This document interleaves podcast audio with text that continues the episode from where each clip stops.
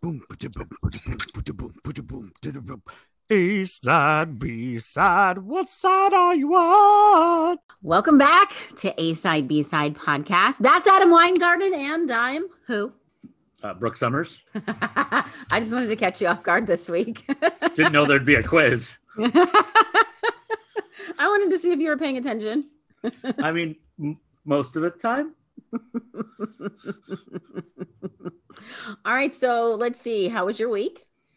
It was good. It's very fun here in the frozen tundra. We haven't had a high above 10 degrees in about 10 days. Mm-hmm. So that's super cool. You go outside and everything freezes immediately. Mm-hmm. It's fun to convince our four-legged friends that they should do their business outside when there's no way in HE double hockey sticks that I would do my business outside in negative 20 degree wind chill, but we evidently asked them, which I don't, it's probably not very fair.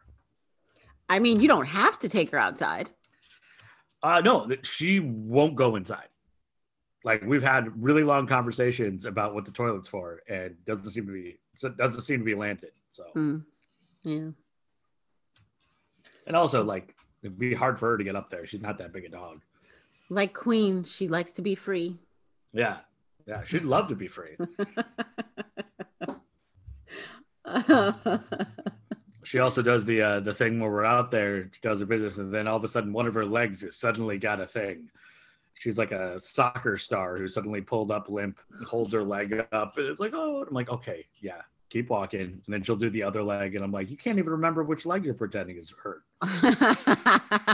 She just wants the attention. She doesn't care how she gets it. And then usually by the third leg, then I'm carrying her. So that's, you know, it works. I am well trained. So this week, I started some new stuff on Netflix and Hulu. Nice. And so started Firefly Lane. It's a new show. It's got Catherine Heigl and, oh, is it Sarah Chalk? Yeah. She's on. So from Roseanne and from Scrubs. Yeah. Mm-hmm. And they're like lifelong best friends, and it's kind of their story. And like, evidently Catherine Heigl's back. So, you know, there's that. What do you mean? I've said her name. Well, no. I hadn't heard from her in a while. Oh yeah. She hadn't been. She's had kids and got married. She was taking a break. Well, that's fair. Also, HBO Max dropped... No, I'm sorry. Netflix. I'm thinking HBO because of Euphoria, but Netflix dropped Malcolm and Marie. So basically, Malcolm and Marie was like the first movie that was recorded in quarantine. Yeah. So I've seen trailers for that because you log into Netflix and then like it starts playing and I'm like, well, what's going on? But the trailers don't seem to give me a lot of info. Is it just like a bad relationship and they're trapped together? So they're not trapped. It's basically one night. It's one night in their relationship. It's a couple that comes home from a movie premiere, and basically it's the ups and downs of their relationship in a night. Gotcha. Okay. So it's kind of like that, the one with Kylo Ren and... Marriage Story. Yeah. And what's her name? The one that's married to Colin Jost, Scarlett Johansson. Yeah. Yes, but I... didn't like it. I didn't like it. I love Zendaya, love John David Washington, mm-hmm. who is Denzel's son, who used to play in the NFL. Yes. When he talks, he sounds just like his dad. They don't look alike. He looks more like his mom, but they sound exactly the same. It was very toxic. I mean, I guess it's probably one of the more real relationship movies out there, but if I wanted toxic, I guess I could go back to an ex. Yeah. It looks very intense. It's like, it's 10 p.m. on a Tuesday night. What am I going to watch tonight? Oh, people fighting? I'm good. Yeah. I'm excited as I was. They're very good in it, but.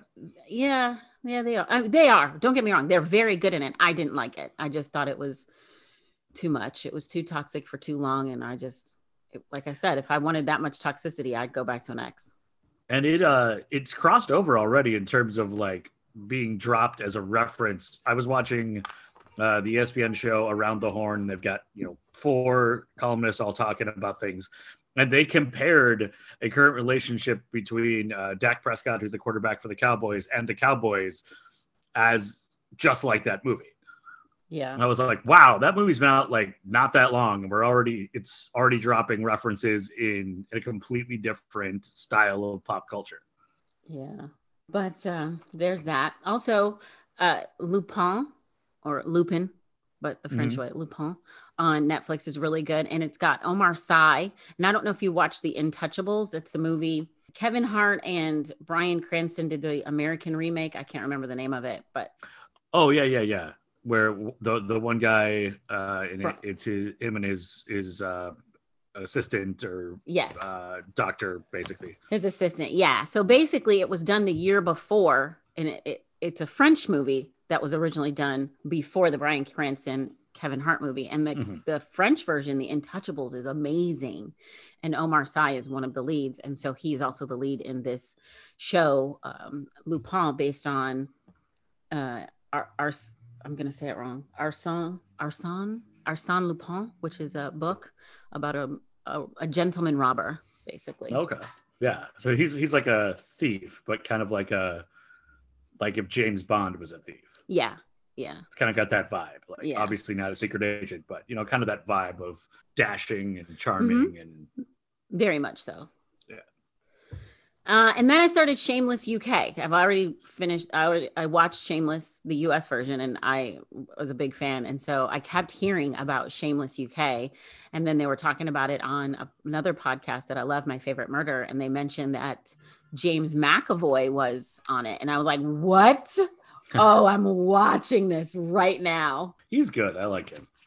He was very good on that. So it was before he kind of blew up. Yeah. So very, very, very good. He's one of the major players on there as well. It's like the guy, Tom Hiddleston, who plays Loki, is like on a really old version of one of my favorite shows, Midsomer Murders. And he's like super young and he's got all this like crazy curly hair. And you're like, is that Tom Hiddleston? That's Tom Hiddleston. What's he doing here? So it's fun to see that. Hiddleston, by the way. Hiddleston. Wow, you know, he's probably not listening. Sorry, Tom. Or Tom's family. Also, we want to say a big thank you to your friend Roger Fringer, who of course Janice bought us coffee and bought some merch not too long ago, and Roger bought us some coffee, and he said congrats because I said their name properly. Oh yeah. So do people say their name wrong a lot? Yeah, it's like Finger or Flinger. Oh, so people can't read. Basically, they just assume they know what they're seeing. You know, like my last name should not be hard. It is Weingarten. But like when I was a kid, we'd always know when some telemarketer was calling because they were like, "Can we speak to Mr. Weingarten?" Nope, there's no that name here. That's not how you say that. So it's amazing. You know, I do high school announcing for basketball and football, and I always try to go to the opposing team and ask how to say names because there's often names where I don't want to make an assumption. And then even sometimes after they have told me how to say it and I've written down it phonetically and it's like ready, like I have my little like ways that I'm like, okay, this is what you need to remember. So you say it correctly in the heat of the moment. Sometimes I'm like saying it wrong. And it instead of buskins, it's bushkins. And it's like, that doesn't make any sense. Like, why did I do that? So it's hard sometimes.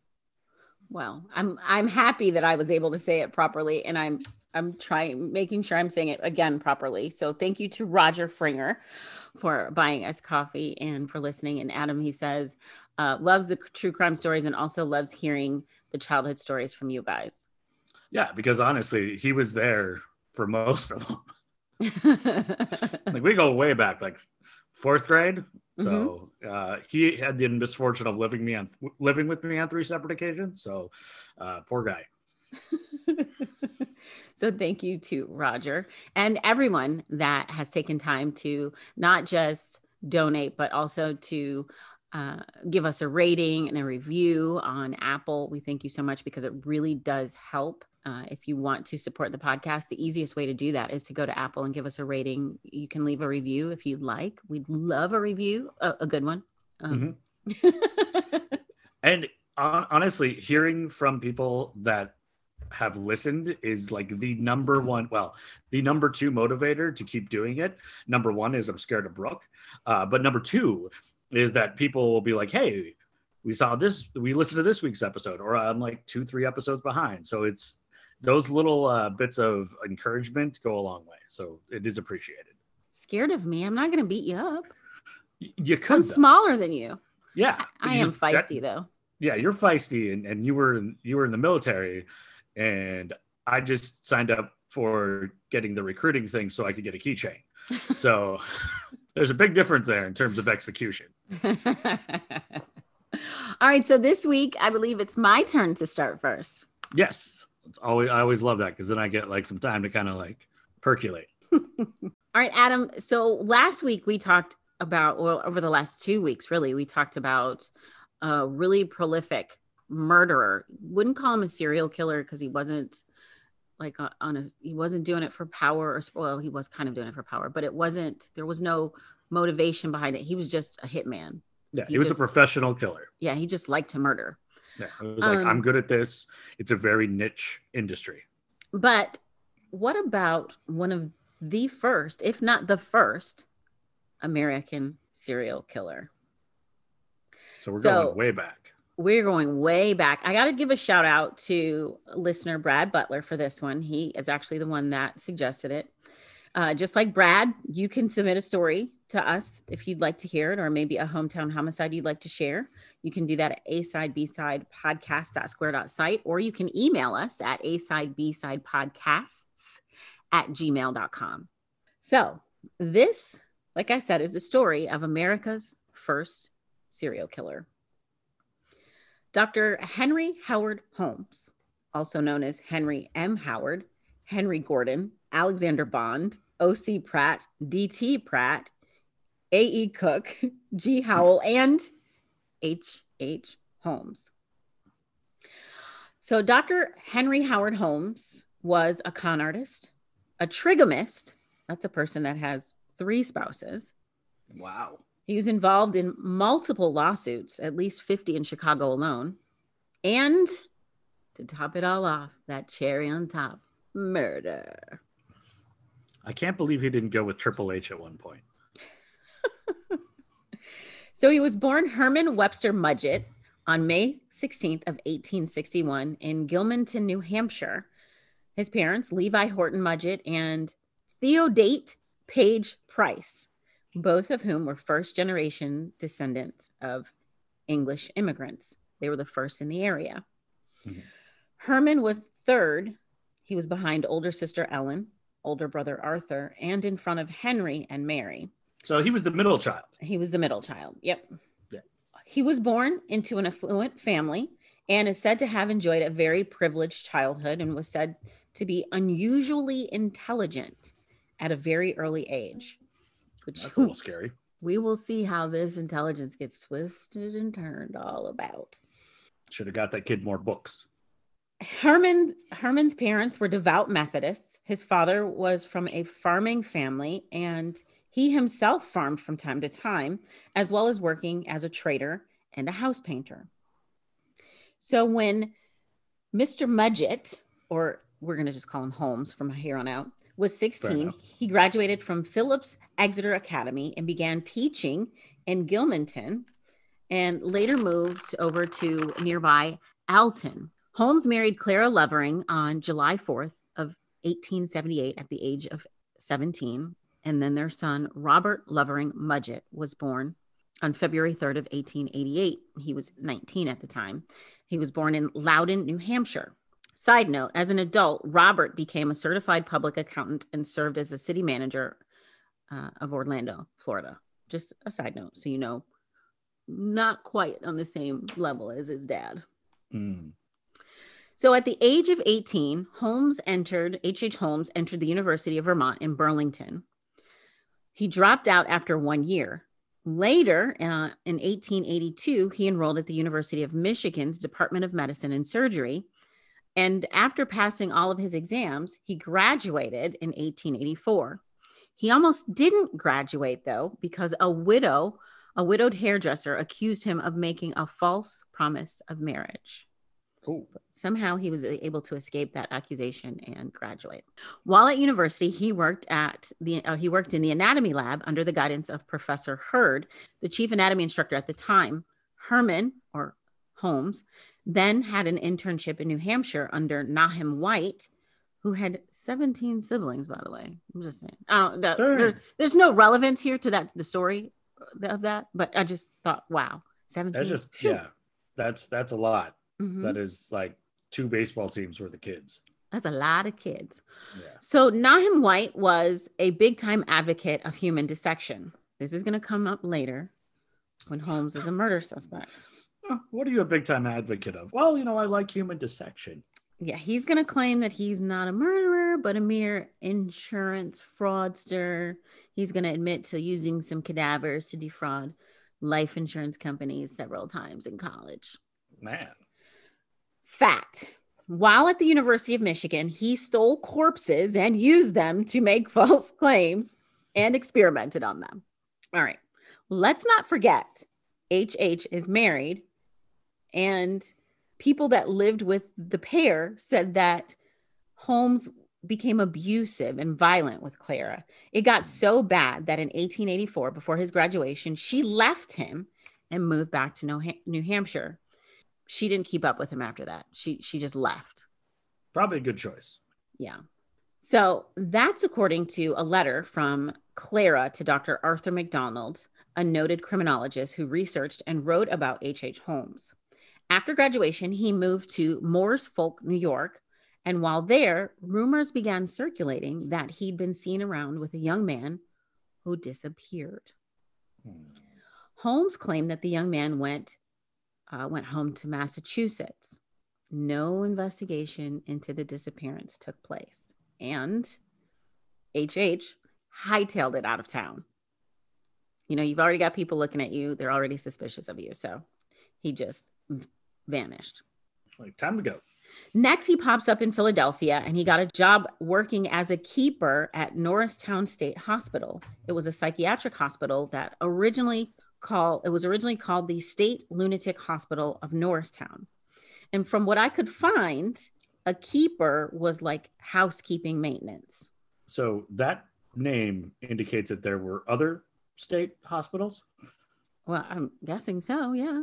Well, that's a lot of state hospitals. There's usually more than one in a state. Luckily, I have not visited more than one. So he quit Norristown after just a few days, and he soon began working at a drugstore. But there were some issues because while he was working there, a young boy died after taking medicine that was purchased at the store. Of course, Holmes denies any wrongdoing, and he left Philadelphia and changed his name to Henry Howard Holmes, H.H. Holmes, to avoid any of his past deeds from being exposed. Then he pops up in Chicago, but we're going to pit stop first. So in 1886, while still married to Clara, Holmes takes his next bride, Myrta Belknap. She was born in 1862 in Pennsylvania. They marry in Minneapolis, Minnesota. Uh-oh. Uh-huh. A few weeks after his marriage to Myrta, H.H. finally filed for divorce from Clara, citing infidelity on her part. Yeah, because she's like 7 states away and can't fight the charge. So yeah, it was her fault. Well, and he's the one that's remarried. He's the one that was cheating, technically. Yeah, you'd think so. Hey, but what's a little cheating in marriage for us? You know, cheating in your marriage for a serial killer, you know? It's pretty common, it seems, honestly. Yeah. So the lawsuit went nowhere because there was no proof of his claims. Chances are, Clara never even knew that the lawsuit was even out there. Right. That's at least the inference that can be made based on surviving paperwork. The divorce was never finalized. And on June 4th of 1891, the case was dismissed on the grounds of, quote, want of prosecution. That means a case is dismissed by a judge because nothing has happened in the case to move it forward for a while, or maybe a hearing was missed by someone. So since there was no hearing and there was no proof, they dropped the case. Right. So long story short, Holmes and Clara remained married. There was no divorce. Oh, because she didn't show up. Like, because it was dismissed. Right. Gotcha. Yes. Okay. So H.H. Holmes and Myrta had a daughter, Lucy Theodate Holmes, on July 4th of 1899. Mm-hmm. July 4th, very consistent date for him because he also married Clara, the first wife, on July 4th, 12 years earlier. Lucy, yeah, this way he doesn't have to like learn a new anniversary. Yeah, exactly. Smart. Or birth date or anything. Everything just happens on July 4th. Yeah. So Lucy was born in Inglewood, Chicago, Illinois. And later in life as an adult, she becomes a school teacher. So the apple does seem to fall far from the tree. Yeah. Rolls down the hill. Right. Small people. Keeps going. Okay. So getting away from that tree. On January 14th of 1894, Holmes marries for the third time, this time to Georgiana York in Denver, Colorado. And yes, he is still married to Clara and to Myrta, which is why he is a trigamist. Yeah, that's impressive. I mean, he's like disappointing women in multiple states at the same time. In August of 1886, Herman, who is now Henry Howard Holmes, makes his way to Chicago using H.H. Holmes.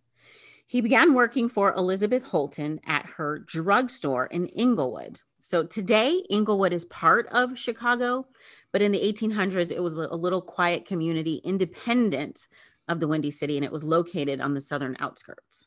Gotcha. So H.H. proved to be a really hard worker, and he saved up, and he was eventually able to purchase the store from Elizabeth Holton. Hmm. Now, there's lots of stories about Elizabeth Holton's husband being an old man who mysteriously disappeared along with his wife, you know, died of murder or whatever. But the book H.H. Holmes, The True Story of the White City Devil by Adam Seltzer said that Elizabeth's husband, Dr. Holton, who was only a few years older than H.H. and a fellow Michigan alum, both the Holtons lived into the 20th century. So there's no truth to the rumors that he killed them. No, so he was accused, but there were rumors that were like, oh, they disappeared. They kind of just retired and moved away. Yeah. They were like, we're done. Yeah. Once he bought the store from her, they just kind of, you know, went like, we never liked any of you anyway. Going to Michigan. H.H. purchased a lot across from the store where construction had begun for a 2-story mixed-use building with apartments on the top floor, retail spaces, including a new drugstore on the first floor. Hmm. So Holmes was sued in 1888 when he refused to pay the architects and Etna Iron and Steel. In 1892, he was unfazed and added a third story. Incredibly, he was able to convince investors and suppliers that he intended to use the building as a hotel during the upcoming Columbian Exposition, even though the hotel portion was never completed. Ever the scammer, H.H. hid the furniture that the furniture suppliers had dropped off, but he hadn't paid for. He hid the furniture in hidden rooms and passages throughout the building. Also, this building has hidden rooms and passages. So this is a sign here. That's not a great sign. Oh, yeah. Also, in this building, there were soundproof rooms and hallway mazes, some of which ended up leading to nowhere. Totally normal. Several of the rooms were outfitted with chutes that would drop straight down to the basement where H.H. had vats of acid, quicklime, and a crematorium to dispose of his witnesses. Damn. Look, nothing good is happening in a building that's not like a mortuary that has a crematorium in it. Like nothing. No. I mean, this guy built an evil lair. Mm-hmm. It just wasn't in a volcano, which, I mean, missed opportunity. So according to an article in the Chicago Tribune from March of 1893, after a search of the building, all of the oddities that were discovered and made the news caused investors to pull out of the deal. There was a jeweler in the building that showed them the article. That's going to come back up. I was going to say, I'm guessing was is the important part of that. So in 1892, the hotel was mostly complete, and it had 3 stories and a basement and stretched the entirety of the block. The first floor was storefronts, and the third floor held apartments. Now, I know you're thinking I skipped a floor, but I didn't. I'm saving that. Ooh. The second floor was HH's tricked out torture toyland. Which sounds like a horrible theme park. Yeah. This floor had the previously mentioned chutes into the basement, rooms with hinged walls and false partitions. Some rooms had many doors. Some had one. There were rooms with secret passageways, airtight rooms connected to gas pipelines that were essentially gas chambers. Jeez. Doors that opened into brick walls and hallways and staircases that led nowhere. H.H. would use the chutes to send the bodies into the basement, where he had surgical tables waiting, lined with a vast array of medical tools to be used to dissect the bodies. He would then take the victims' organs and the bones out to sell on the black market and to medical institutions. Now, this is a huge, huge, huge building. Massive rooms, massive construction. So you're probably like, well, how come none of the builders or architects reported him? Right. So you have to think about this. He was constantly switching things up. I would assume non-payment was the least of the issue. He didn't want anybody to put a full picture together.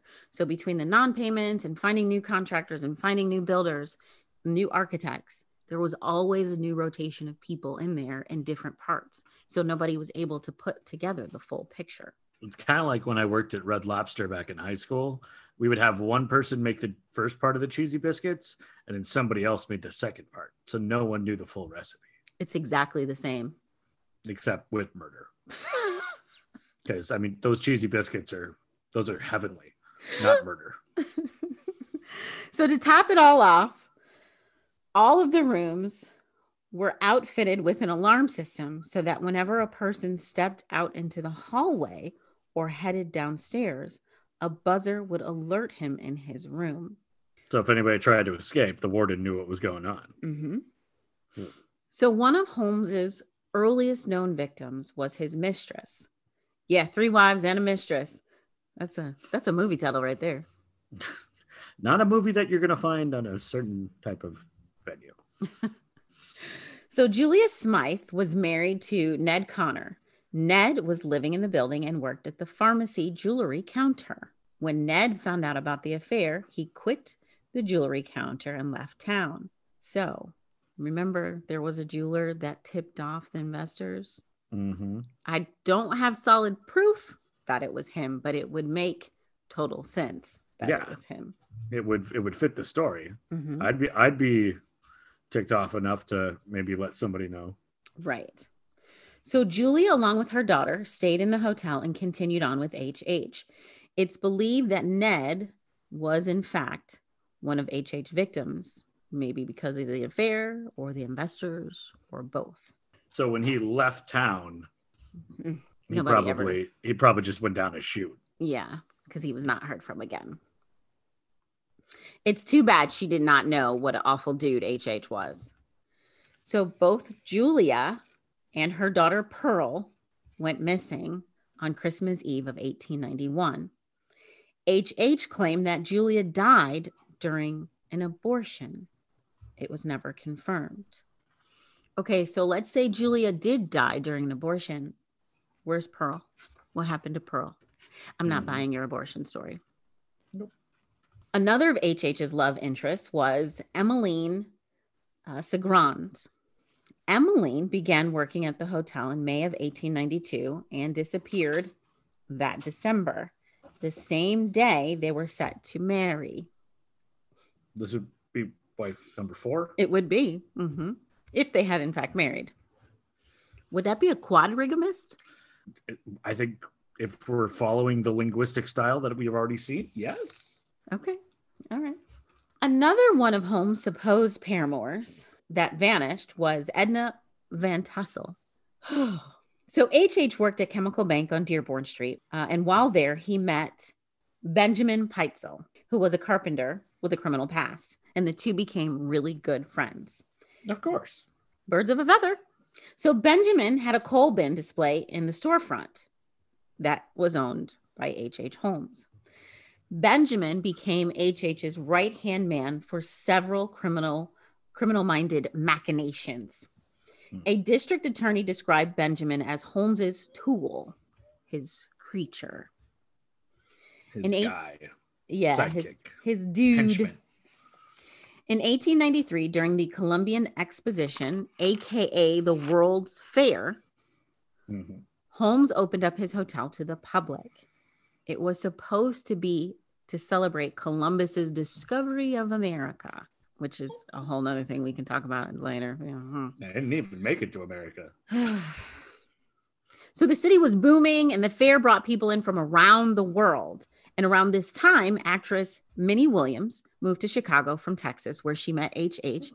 at the unemployment office. There are rumors. Doesn't this guy have like 7 jobs already? He's at the unemployment office too? Yeah. Yeah. I'm telling you, this guy is a real... Remember, he's extremely intelligent. Yeah, he's one of these guys with like the spinning plates on the sticks. So there's a rumor that, or there were rumors at the time that the pair actually met years earlier in Boston, but it is unconfirmed. Holmes offered the one-time actress and railroad heiress a job at the hotel as his personal stenographer, and she said yes. It should be noted that young H.H. Holmes, to some, could be considered very charming and very handsome. That's how he's getting all these ladies. Yeah, evidently being, you know, a weird eccentric guy with 7 jobs works. Yeah. So Holmes was somehow able to convince Minnie to transfer to him the deed to her property in Fort Worth. Now, remember, they met at the unemployment office, but they met under the name he was using of Alexander Board. Because he got bored of all his other jobs and just decided to create a new one who was getting unemployment. I guess so, yeah. Or maybe he might have just been scoping the place out for victims. You never know. Yeah. I figure while he's there, he's like, I'll pick up a check, you know, might as well. So in April of 1893, Minnie transferred the deed. Holmes notarized the transfer, then later signed the deed over to Benjamin under the name Benton T. Lyman and H.H. using O.C. Pratt. This dude just loves initials, apparently. Yeah. Well, because it creates mystery. What does O.C. stand for? Orange County? So in Texas, Pratt and Lyman began construction of another hotel, but the Texans weren't feeling the two. There was just something about the two of them that rubbed them the wrong way, and they ran them out of town, them and their fraudulent ways out of town. Oh, wow. Nice. Yeah. Kudos to you, Texas. Yeah, exactly. Like, this guy's never worn spurs. Look at his hat. It's like a 7-gallon at least. In May, Holmes and Minnie, pretending to be husband and wife, rented an apartment in Lincoln Park. Minnie's sister Nanny came to visit. Later in July, Nanny wrote a letter to her aunt that she had planned to travel Europe with brother Harry. Minnie and Nanny were never seen alive again after July 5th of 1893. Oof. Holmes was very entrepreneurial minded. He still had connections from his med school days, and he used those connections to sell skeletons to medical labs and schools. According to an article on Mental Floss, he and sometimes a hired assistant were accused of stripping the flesh off the bodies, dissecting them, and preparing the viable skeletons. The rest of the remains would be tossed in pits of lime or acid, effectively breaking down any remaining evidence. By July of 1894, several insurance companies wanted Holmes prosecuted for arson. So you see, in an effort to cover his criminal activities and cover huge mounting debts, he set fire to his hotel. It was planned to be very minimal damage when it was done. He filed a claim, but investigators suspected arson. To collect a payment, he would have to have gone in person and filed under one of his multiple aliases. So he never showed up. He never collected. He then started receiving threats of legal action and jail time from the many people that he owed money to. So Holmes flees Chicago and ends up in Fort Worth, where he had inherited, wink, quote unquote, wink, wink, yeah, the property from the Williams sisters that we talked about previously.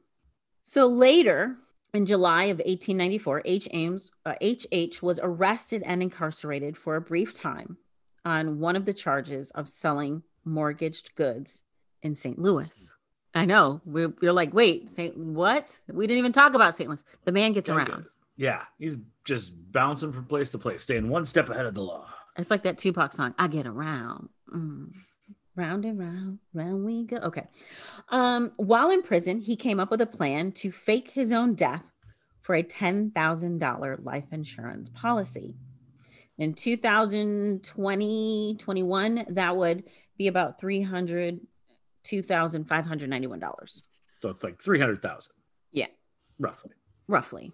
Yeah. While in jail, before he was bailed out, Holmes had struck up a conversation with another known criminal, Marion Hedgepeth, aka the handsome bandit, the debonair bandit, the Montana bandit. Marion was serving a 25-year sentence for train robbery. He and the Hedgepeth Four took $20,000, or in today's money, $600,000 from that train robbery.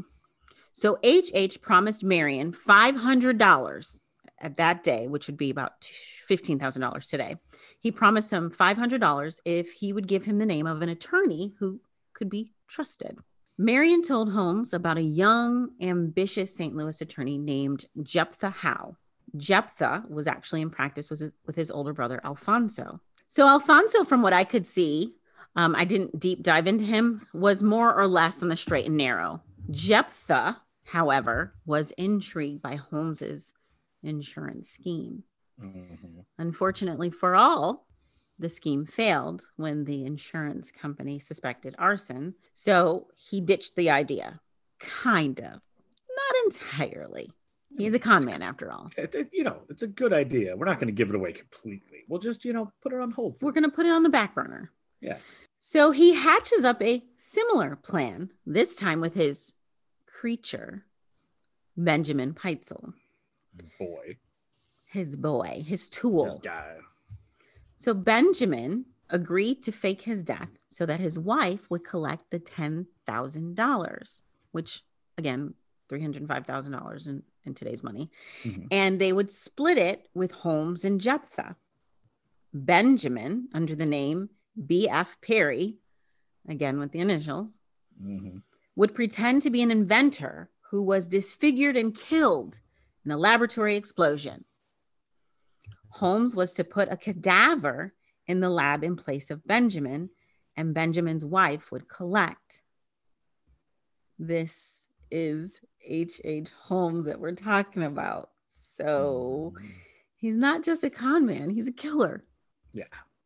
So he's probably not going to fake a death. So Holmes uses chloroform to knock Benjamin out, and then he sets him on fire using benzene. Benzene is a colorless, flammable liquid with a sweet odor, and it evaporates quickly when it is exposed to air. So Holmes collects the money and then went along with Benjamin's wife and children to New England, telling them the entire time that Benjamin was in hiding and that he was going to meet them later. Somehow, some way, he was able to manipulate Benjamin's wife to give him custody of 3 of her 5 children. What? Yes. The middle children, Alice, Nellie, and Howard. The oldest daughter and her baby remained with her. Her name is Carrie. Okay. Holmes and the 3 children traveled across the U.S. and Canada, while Carrie Peitzel traveled pretty much a parallel route across the U.S. and Canada, all using aliases along the way, and Holmes continued to lie to Carrie about her husband, claiming he was hiding out now in London. He was also lying to her about the status and whereabouts of Alice, Nellie, and Howard. At one point, when they were all in Detroit, just before crossing into Canada, they were separated by merely a few blocks, unbeknownst to Carrie. So I mentioned that he was lying to Carrie about Alice, Nellie, and Howard. In a confession, Holmes said while traveling with his wife, who was unaware of his antics, he forced Alice and Nellie into a large trunk and locked them inside. He then drilled a hole in the top of it and put the end of a hose through it while attaching the other end to a gas line to asphyxiate the girls. He then buried their nude little bodies in the cellar of his rented home in Toronto. The home is no longer in existence. It was located on St. Vincent, which has been realigned into a part of Bay Street. So every villain story hopefully has a hero. Last week, we talked about Kane, who came in with his sunglasses and witty one-liners like he was on CSI. Yeah. Well, our hero this week is Frank Geyer. He's a Philly detective that was assigned to investigate Holmes. Geyer was apparently present in Toronto when the bodies of Alice and Nellie were found. He wrote in his book, The Holmes-Peitzel Case, that the deeper we dug, the more horrible the odor became. And when we reached the depth of 3 feet, we discovered what appeared to be the forearm of a human being. Frank went next to Indianapolis, where Holmes had rented a cottage. He reported visiting a local pharmacy where he bought drugs that he used to kill Howard. And he visited a repair shop to sharpen knives that he used to cut up Howard's body before burning it. So he kills the dad, kills all the kids. Mm-hmm. Mom's the only one left that knows about the scam. Mom, yep, and her oldest. Oh, yeah, and the baby. So Howard's teeth and bone fragments were discovered in the chimney. On November 20th of 1894, Carrie Peitzel confessed to attempted insurance fraud by faking her husband's death. And she confessed because she began to suspect that her husband wasn't actually in hiding. Mm-hmm. Holmes had been telling her that, but of course we know, in fact, he killed him. Killed this guy, his sidekick. His tool, yeah.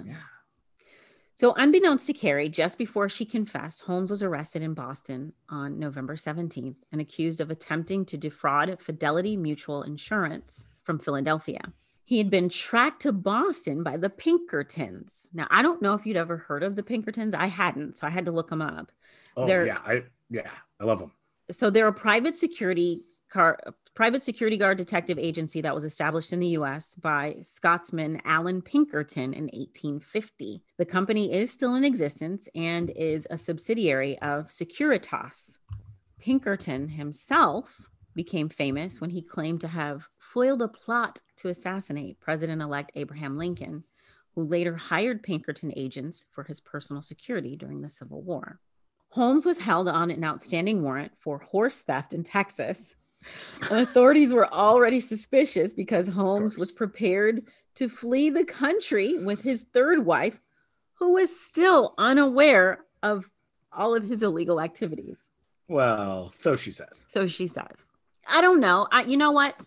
I can believe it, though. Yeah, well, this guy is like all over the place, like you said, all the spinning plates and everything. So who knows? Who knows what they know? If you've watched ID Channel at all, there's entire shows that and there's a show called Who the Bleep Did I Marry? Because people have no clue what their spouses are doing. I mean, it also is probably a statement that everyone who's been married ever has said at one point. I kind of believe her, though.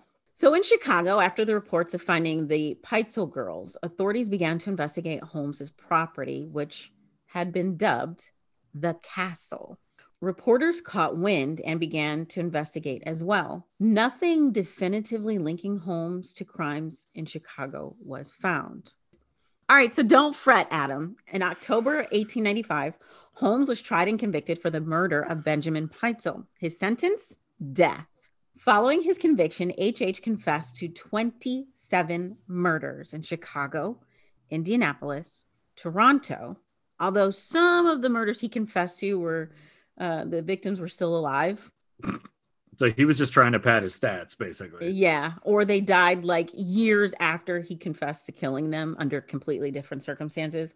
For instance, he claimed to have killed his former med school classmate, Robert Leacock, in 1886 for $40,000 in insurance money.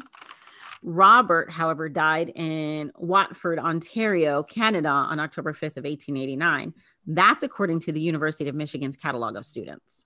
Okay, so on top of the confessed murders, he also confessed to 6 attempted murders. Holmes was paid $7,500, which is $230,000 today, by Hearst newspaper for his confessions. Much, like I said, of that has found to be an exaggeration or lies. Right. Yeah, they were like, hey, we're going to give you $200,000. Now we want a really good confession. Mm-hmm. So Holmes's inclination to lie and exaggerate made it difficult for researchers to determine fact from fiction. On April 9th of 1896, Holmes signed a confession statement detailing his crimes. He later retracted that confession, saying he only killed one person, or excuse me, he only killed 2 women. You know, only 2. What's 2? Yeah, I mean, out of the 27 I admitted to, you know, it was only 2. Yeah. I was bluffing. You got me. Along with the victims we've already discussed, there were a few others. There was Dr. Russell, a tenant of the castle, who was bludgeoned with a chain during a heated rent dispute. It was with his body that Holmes started his cadaver enterprise, selling corpses to medical students for $25 to $45 a piece. There was also Mr. Rogers of Virginia. No, not that Mr. Rogers. He was struck on the head by an oar during a fishing trip, upon which Holmes learned that he had money. There was also a maid named Lizzie. She was the first one suffocated in the vault. Holmes feared that his married janitor would run away with her. So do you remember I mentioned that name, Marion Hedgepeth, the criminal that Holmes used to get the attorney recommendation from, the handsome bandit? Yes, the Montana bandit, the charming bandit. Yeah. Kind of 3 nicknames that all mean the same thing. Right.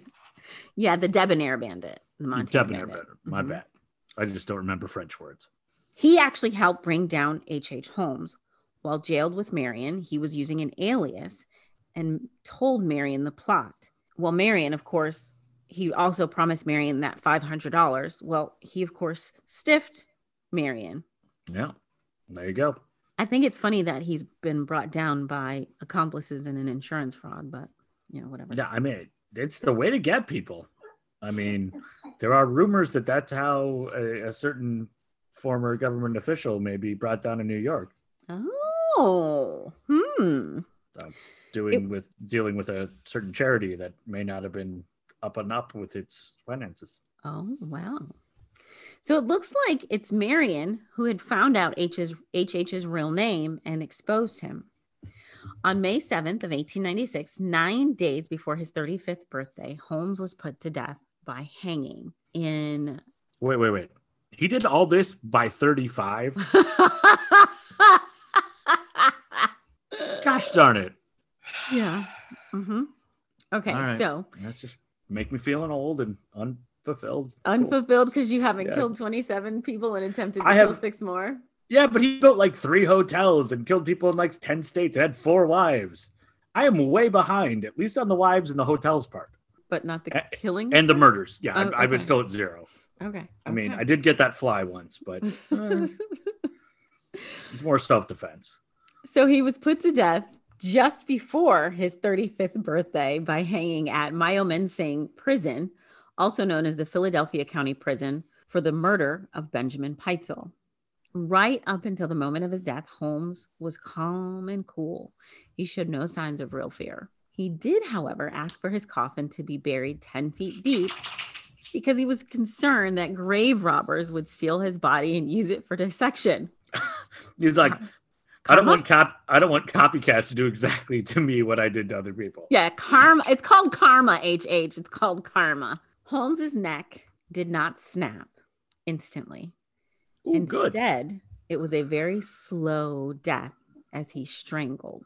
Strangulation deaths by hanging typically take 10 to 20 minutes. For Holmes, he hung, twitching, for 15 minutes before being declared dead after 20. Wow.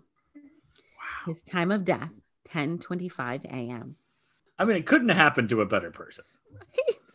On New Year's Eve of 1909, Marion, who had been pardoned for his info on Holmes, by the way, at the age of 53, he was shot and killed by a police officer, Edward Jeb Bruwick during a botched robbery at a saloon in Chicago. He died at St. Anthony's Hospital and was buried in a poor man's grave.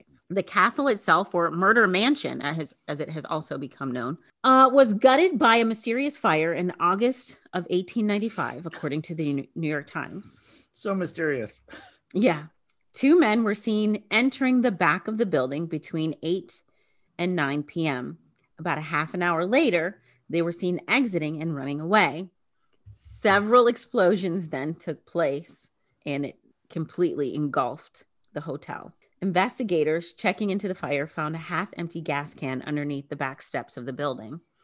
The building somehow survived the fire and was used until 1938, when it was torn down. The site of the castle is now the Englewood branch of the United States Postal Service. All right. It's where they send all the dead letters. Wow. Yeah, I went full dad. I went full dad on that. I'm sorry. In 2017, played with rumors that Holmes had somehow escaped his execution. His body was exhumed for testing by the University of Pennsylvania Museum of Archaeology. The exhumation that was led by Janet Mongay. I'm not quite sure. His coffin. Janet M. Professor M. Professor M. Yeah. His coffin was contained in cement, and as a result, the decomp was impacted because he was encased in cement. His clothing was almost perfect in its preservation, and his mustache was still intact. This is in 2017. His body was identified by his teeth. It was a positive match. After this, he was reburied. Finally, there are estimates of his victim range, and they range from 20 to 200. Gee whiz. But he only claimed 22, that he couldn't, he literally couldn't, he couldn't remember all the names of the people he actually killed. So he just mentioned other people he knew. Right. He was like, I know there was another one, so I'm just going to say Ted. Yeah. Of course, in its time, this case was notorious. Interest in it was revived in 2013 with Eric Larson's book, The Devil in the White City Murder. The Devil in the White City, Murder, Magic, and Madness at the Fair That Changed America. In 2006, the CW show Supernatural actually featured Holmes's ghost in season 2's episode called No Exit. In 2017, the History Channel aired an 8-episode limited docuseries entitled American Ripper, in which Holmes's great-grandson Jeff Mudgett and former CIA analyst Amaryllis Fox investigated clues to prove that Holmes was the infamous London killer Jack the Ripper. Of course, we know the identity of Jack the Ripper is still unknown. It's not believed to be H.H. Holmes. Yeah. Like, how could he be in two places at once? Right. In 2019, an adaptation of The Devil in the White City with Martin Scorsese and Leonardo DiCaprio as EP was executive producer, was in development with Paramount TV and Hulu. As of this recording, publication has yet to commence. That, my dear desktop detectives, is the story of America's very first serial killer. I'm just glad he got his comeuppance at least. Like I like the happy endings. Not that's happy, but the justice endings. I don't know. I mean, when the bad guy gets caught. Yeah, right. The bad guy got caught, and justice was served. He, had to pay for his crimes. So there you go.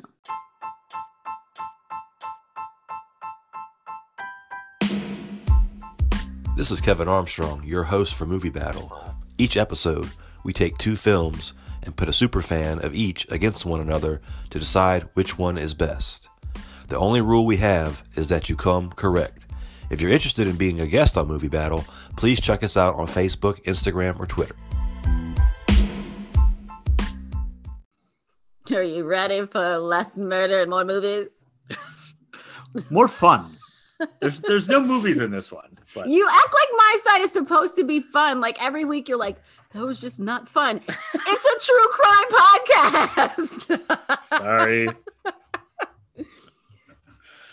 I just got to mentally prepare better. It's just tough. Know every week there's going to be murder. I know every week. It's just, Actually, this one wasn't like it. There was a lot of murder. That's not what I'm saying. There was a lot of murder, but like it wasn't as graphic. I don't know. Like, yeah, it was like the last week's or the last couple of weeks because we did the two-parter. It was really graphic. Yeah, yeah. I mean, this guy, definitely a bad guy. I'm super glad he's dead. But there was like so much that he had going on that it was kind of distracting from the gruesomeness of the murder. Yeah. I don't know. Yeah. He's like, oh, and he created this evil lair with shoots to drop people in lie after he killed them. I'm like, and he was stealing people's money and selling money. You know, he had his hands in every insurance fraud. Yeah. He had his hands in lots of pots. Okay. Like he was a full-on super villain. He was a murderous entrepreneur. Yeah. I mean, like, Lex Luthor's like, oh, insurance fraud. I never got into that. Shoot. He's like, selling cadavers. Ooh, idea. I mean, who knew? Mm-hmm. I kill these people, but I'm going to make a profit off of them, too. It's good business sense. Okay. Ready for the A-side? Mm-hmm. All right. It's now time for the A-side, where we take a step away from the gruesome, murderous stories that Brooke tells, which are actually, like, they're super interesting, and I know many people love them. And I often say that they're, like, a lot to take in, but that's just because I have night terrors and I wake up screaming. So other than that, they're really just interesting stories. So my way to avoid... some of, and I've had night terrors forever, not just because we started this podcast. So that's not, don't blame me for that. No, that's like all the way back, my entire life. Like, so not because of the podcast. But I have been always searching for things to distract my mind and things that make me laugh and things that cheer me up.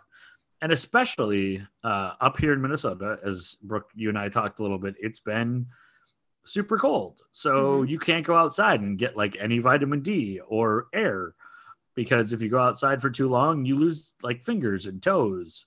My dog hates being outside, so she's not coming with me for longer than 5-10 minutes to do our business, and then we leave.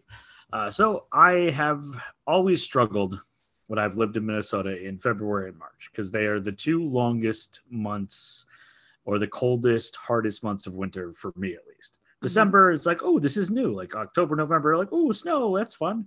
December, like, oh, it's festive. January is like, okay, you know, it's getting really cold. We can do this. And then February and March are like, I'm just over it. So I have often sought out ways to add laughter and fun to my daily routine. And yesterday I was driving my oldest to a virtual theater rehearsal because you can't do real theater because of COVID, but they're doing a virtual production. And as we often do, we were playing music on our drive. And all of a sudden, as we're shuffling through my Spotify liked songs, comes on a song that I hadn't heard in ages, but was one of our favorites 6-7 years ago when the kids were younger, and we would have dance parties at the house to try to cheer ourselves up in the winter because you can't move, it's super cold outside, but you've got all this energy and you got to do something. So we would go on YouTube and find videos and music and dance around the house. And one of the first songs that we picked because of the video was back in 2013. And it was the extraordinarily absurd "What Does the Fox Say?" Oh, from the Norwegian group Ylvis. Mm-hmm. At the time, I remember it like came on. It was this huge like viral thing. Everybody is watching it. It was like the biggest video on YouTube of 2013. Yeah. Yeah. We can't play the actual song because I don't want to get cease and desist or anything. Yeah, but we can try to link to it on some of our sites, perhaps, because I'm sending you a bunch of links to share with everybody. Okay, but most people know that song and they're like, "Oh yeah, remember that," and it goes out of their mind. I, however, back in 2013, fell into this entire black hole of Ylvis knowledge So what most people, when they hear that song, they're like, oh, is this weird sort of catchy song that came out of nowhere for these guys we'd never heard of, like a one-hit wonder that seems so stupid it was good. What it turns out, and Brooke, you may know this because you were doing radio at the time, and I'm sure you saw some of the interviews, whether it was on Ellen DeGeneres or Jimmy Fallon or any of these shows. But Yildiz was actually, they're a comedy duo, not unlike, you know, The Lonely Island or Weird Al Yankovic or anybody that does comedy using music. Mm-hmm. They had their own show, very much like a Late Night with Jimmy Fallon or Tenacious D. Yeah, very similar. And the biggest irony of the entire thing is they were working with a production company called Stargate and Masonic, which were two like producers that had produced for big stars like Beyonce across the world. And they did a favor for them. And they said, well, do you guys want anything from us? And they're like, yeah, we want to record the world's worst pop song. So they record What Does the Fox Say? And they try to make it just as ridiculous as possible. There's like no way this is going to work. And it was supposed to support, like it was supposed to come out as a trailer for the third season of their late night show or their sort of talk show variety show, as this is what we did over our summer, and it went really bad and everyone hates us. And we lost all this money and we Blues horrible, you're like sort of a gag thing. And then in one of the most perfect pop culture tornadoes ever, it blows up. And so now these guys who just did this as a lark to make fun of pop music are traveling all over the globe singing this ridiculous song. And they even made a children's book. I mean, they appeared on all sorts of award shows, all because of What Does the Fox Say? So I started diving. It's like, hey, these guys are really funny. I didn't realize this was supposed to be a joke. I think most people just thought this was a really dumb song, but we all kind of liked it like it was the Macarena or Venga Boys or Barbie Girl. It was just like super over the top music that we enjoyed, but we'll probably never hear from these people again. That's when I discovered that they had an entire catalog of music and music videos and very, very funny songs that goes all the way back to the early 2000s. So the two brothers, Vergard and Bard, Ylvasker, or Ylvis is the first part of their name, grew up as very musical. They played either the viola or violin. They were classically trained. The family lived all over the place. They lived in Africa for a few years, then finally moved back to Norway. And then they eventually became a comedy duo while they were in high school.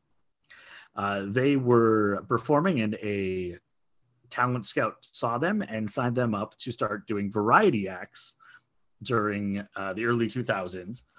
And they debuted, that's a hard word to say, debut or debut. They had a show called Ylvis en Cabaret, which is Ylvis a Cabaret, which was followed by Ylvis a Concert. So when you go in and you think, okay, these guys, What Does the Fox Say? You suddenly have 13 years worth of other music and other songs that they have already made. They released as an album in 2014, right after the What Does the Fox Say became such a huge hit, and had videos to go with all of them because they were doing TV shows. So everything was a video, and the visuals are as funny as the lyrics, and the talent within these guys is incredible. On their show that was running at the time, the Tonight with Ylvis, they had reoccurring gags, like, you know, very similar to like karaoke in the car or car karaoke or like getting coffee with celebrities. They had different, or like what's his name on the street, when Jay Leno would do like the interview with the people on the street thing, and people would be like, wow, they don't know anything about anything. Mm-hmm. They had several running gags, which are all available on YouTube still.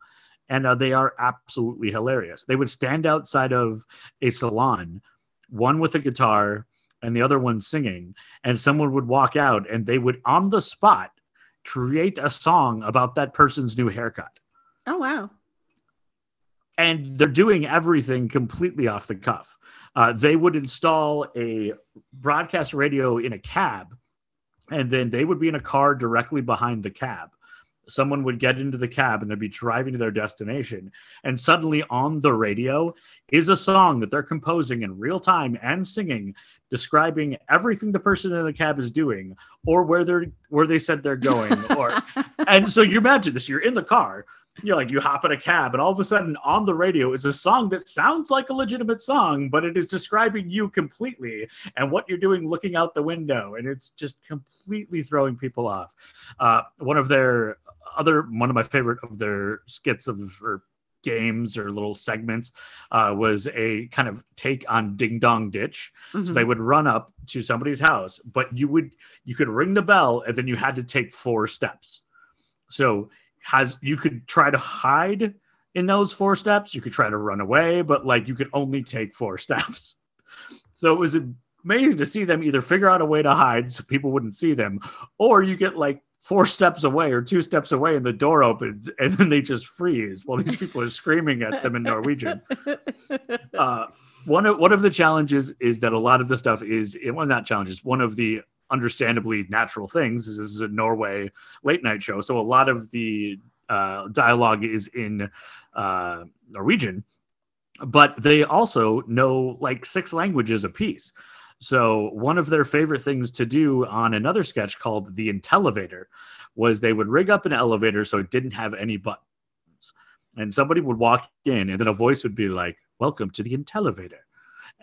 They'd ask them to pick their language, and then they'd play games with these people like, "You have activated Trivia Elevator. To get to the 10th floor, you must answer 10 trivia questions," or randomly showing up on a floor and having a photo shoot happening, or stuffed animals of foxes, because obviously they were doing an homage to What Does a Fox Say? Right. And I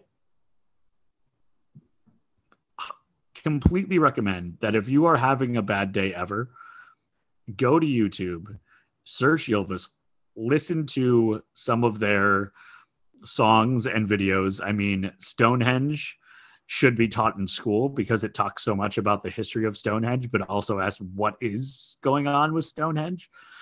You've got songs that kind of play off of the rap vibe, but spend the entire time describing an actual jacuzzi, or another one that talks about the former prime minister of Norway who goes on to work at the UN, and the entire song is basically like describing him as a superhero.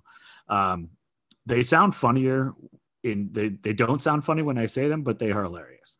So I would highly recommend diving in and checking all of their videos out, and all of the Ikeld Ylvis, the Late Tonight with Ylvis videos. But one of the things that I discovered for the first time in doing research for this today is that there was a point when they could have become even more mainstream right after the What Does the Fox Say video hit big. And that still has almost 1 billion views on YouTube. Wow. Yeah, it is, as of, I think, June 2020 is the last time I saw it referenced. It was 979 million views. Shoot. Yeah, so they're closing in on 1 billion views on YouTube. It was a huge deal, and Comedy Central reached out to them and said, "Hey, we think you guys are really funny. We love What the Fox Says. We've seen your stuff, your show. Would you be interested in coming to LA and recording a pilot for a sort of comedy variety show that's going to air on Comedy Central?" So they did. They came to LA in 2014. They wrote a bunch of stuff on their laptops. They stayed in hotels. They, did the Hollywood thing for a little bit. And what they found is Comedy Central kept giving them more writers and more people to be involved and more directors and other people in the cast. And it became something that wasn't authentic to them. And they're like, "We're not California people. Mm-hmm. We've done all of our comedy and all of our, stuff in Norway, and we're just going to get back to Norway." And so they actually recorded a pilot, which I would love to see, but it's never been broadcast. hidden in a vault somewhere. Comedy Central, you know, let them go back to Norway. And then when they were back in Norway, said, oh, we need some more for this pilot. Would you guys come back? Or, you know, or we can't use it. And they're like, nah, you know what? We're good. We'll just stay in Norway and do our thing. So they, like, right there could have had the whole, you know, Hollywood experience and just said, you know what? We're just really comfortable doing what we're doing, and what this feels like isn't really this, so we're not going to do it anymore, and walked away from the whole thing. Good for them, though. Yeah, that really impressed me, because they've always seemed really, you know, like authentic and smart guys and very funny, but the temptation to, you know, have something like that, because I got to think of comedies that's spending the money and they're bringing in these people, you're going to get at least one season, and you can take that money and then, you know, if you don't want to do it anymore, walk away. I mean, Chappelle did it for a couple of years and then decided he was done. Yeah. But they were just like, you know, this isn't me. It's inauthentic. It's not us, and it doesn't feel right. So we're not going to do it, which I really respect. So that actually, and I'll send Brooke you the link for that, because I had to find that on a Norwegian website that was talking about their new show that came out in 2018 called Stories from Norway. And it was a bunch of, you know, musical videos. Like each episode was a musical about something that had recently happened. So one of them is like Justin Bieber's first, like, recent concert in Norway and what he did just after. And they're very funny. And many, it's again a mix of English but also Norwegian, but clearly it was more they wanted to tell stories that were authentic to them, and so they went back and did that, which I think is really cool. But I had to find this site and then translate it into English using Google Translate so I could read it. So if some of the details are wrong, I blame the translation, not me. Blame Google. It's probably a bit of both, you know. So yes, they still have shows going on. They're no longer doing Tonight with Ylvis, but they have, you know, a bunch of episodes of Stories from Norway. They are appearing on other shows with other collaborators they've had. But all of their stuff, a lot of their stuff is still on YouTube. And I highly recommend, just go, if you are having a bad day, if you are needing a laugh, if you want to just kind of escape for a second, take a deep dive into the Ylvis videos beyond What Does the Fox Say? And I am sure you will find a favorite one. And I've noticed that over the last 7 years, when I've done this, my favorite ones keep changing. Like at first I really loved Stonehenge and John England, which are great. But then it was like, oh, Massachusetts is kind of funny too. And then Acapella, where they kind of do a send up of pentatonics, is hilarious. And then they bring in their little brother, who is a helicopter pilot in Portland, in America, for a video called I Will Never Be a Star, talking about his brothers get to be famous, but he doesn't get to be famous, which is incredibly meta and also quite clever. So there isn't one I wouldn't recommend. There's even one entirely about yogurt. Okay, yeah. Which they pull off. Another one about dairy intolerance. So their subjects are really all over the place, and you'll find something that makes your day. So Ylvis, thank you for What Does the Fox Say and all of the other stuff. Sorry.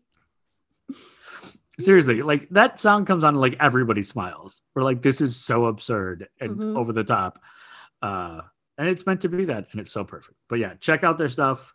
Intellivator, Radio Taxi, Singing to Strangers. It's all really funny stuff, and it feels very familiar to a lot of American comedy. Even if the language barrier is a little different, it's still funny when you're paying attention. So check it out. That is the A-side. Thank you, Ylvis, and go watch more. And we still don't know what the fox says. All right. We never figured that out. And also, something I learned in this deep dive that I never knew before, and I kind of makes me a little sheepish for how many times my kids were running around singing it. Evidently, fox is slang for marijuana in Norway. Oh, well, now the song makes a little more sense. It does. And now you get the ding, ding, ding, ding, ding, ding, ding, ding. Yeah. So, and the best part is, like, I learned that from a, like, 2013 interview with Ellen DeGeneres. But the best part with these guys is you're never truly sure if they're playing with American audiences. Like, I don't know if that's true. I couldn't, like, find anything that backed up that Fox is slang for marijuana. So they may have just been pulling Ellen's leg. I have no idea. Which is why I love them. But I'm just going to use it anyway. Yeah. Hey, man, you got that Fox? I don't really ask that. My mom's listening. Norwegian word fox is also their slang for cannabis. Okay, cool. Then they weren't just pulling her leg. But I mean, I kind of wish they would have been, because we wouldn't know. We'd be like, oh, yeah, of course, fox. And meanwhile, all of Norway is like, oh, those Americans. But I guess the word is actually, like, there, it's rev. Oh, yeah. I'm guessing it's not fox. It's not fox. No, it's rev. And the fox says, the Norwegian word fox, rev, also is their slang for cannabis. Rez is thought to have partly been inspired by the song that carved out its a permanent place in meme history. What does the fox say? Yeah. So what came first, the slang or the song? Ooh, that's a good question. Yeah. That could be its own podcast. What came first, slang or song? Ding, ding, ding. Okay. All right. So is that the A side? That is the A side. All right. So unless we want to, like, violate some more rules about singing songs that we don't have copyright to. No. Thank you again for checking in with us and checking out the podcast. If you would like to support the show, you can do that several ways. asidebsidepodcast.square.site is the website. We have merch. We have lots of merch. We've got sweatshirts, t-shirts. I've got on a sweatshirt right now. I've always got on one of our sweatshirts, though, I think. Also, you know what we need? Because we are in a pandemic, we need joggers or PJs. Oh, yeah. I'm on it. Yeah, I mean, I'm on it. I'm certainly not. You can also, like Brad did, you can let us know if there's a story that you have heard of and you'd like us to talk about. You can email us.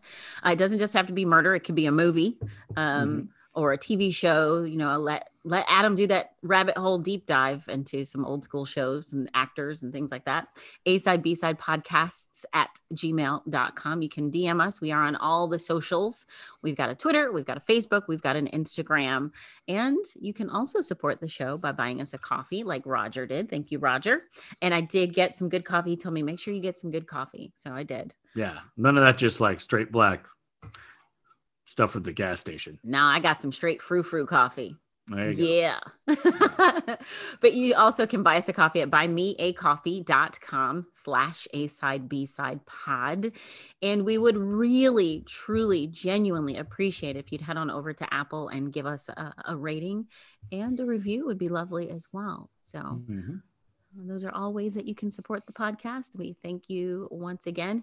Remember, bad vibes save lives. If you've got a bad vibe about somebody, I was just talking to my mom about a case where it was like someone met online and he somehow drugged her drink and, you know, oh, just bad things, bad things. So if you've got that bad vibe, just listen to it. It could truly save your life. Yeah. And there's nothing worried about taking a drink with you when you leave the table. Just saying. At all. Or give it to the bartender or something. Yeah. Just take it with you.